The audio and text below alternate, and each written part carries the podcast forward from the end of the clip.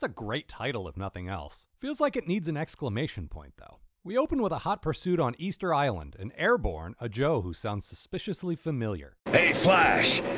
Any way we can reach the kidnap victim? It's pretty hard to work in a clever rollout reference when you're in a helicopter. The Cobra dude has some as yet unidentified woman lashed to his landing skids, so that's a thing they're doing now, I guess. Meanwhile, the Joes are observing a government run program to identify kids with psychic powers, presumably in preparation for military action in the Upside Down. The kid they're testing, Tommy, is Airborne's brother. The two of them claim that they can sense each other's thoughts at times, a notion that Duke and Lady Jaye scoff at, because apparently they completely forgot about the existence of the Crimson Twins since the previous episode where they punched one of them and they both felt it. The kid fails the guess which card I'm looking at test from the original Ghostbusters and levitates a bunch of crap around in frustration. Because irony. Back at the helicopter fight, the Cobra pilot activates some laser cannons hidden in one of the Easter Island statue's eyes, and if you ever wondered why I still watch this stupid show, there's your answer. So Airborne's helicopter goes down.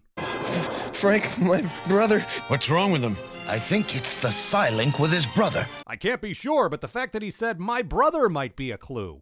Then some cobras burst in, and one of the scientists asks, Who are you? Because I guess the big red snake logos on their chests didn't make that entirely clear. They kidnap Tommy, whose card levitating powers are no match for Cobra's ninja. Their escape is covered by some old dude who can shoot fire from his forehead. Like you do. The two Joes are captured by Cobra while Destro escapes the testing facility with young Tommy. Oh, so I guess Destro was waiting for Storm Shadow out in the car like so much dad after soccer practice. He and Cobra Commander tell us what we already know, because other characters have mentioned it at least twice already. Cobra is experimenting on and enslaving people with psychic powers. Right, got it. Destro uses Tommy to shoot down a couple of pursuing Joes, who manage to crash land on the mall in Washington, D.C., because all action sequences on the show must happen near major world landmarks. Otherwise, how would you know where you are?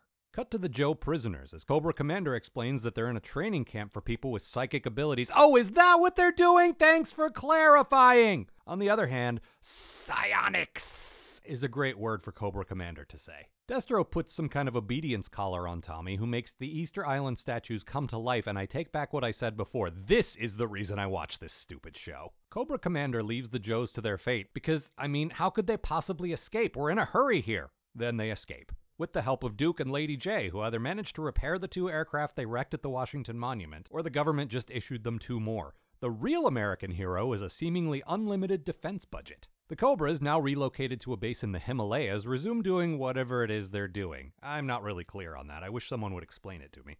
They turn a bunch of the test subjects against the Joes, and naturally it comes down to Tommy versus Airborne because we all knew that's where this was headed in the first five minutes of the episode. Destro is convinced this is an excellent plan because he's never seen any movies or episodes of a cartoon show where someone is mind controlled to fight their loved one and overcomes the mind control because they love that person. Power of love, man. It's a curious thing.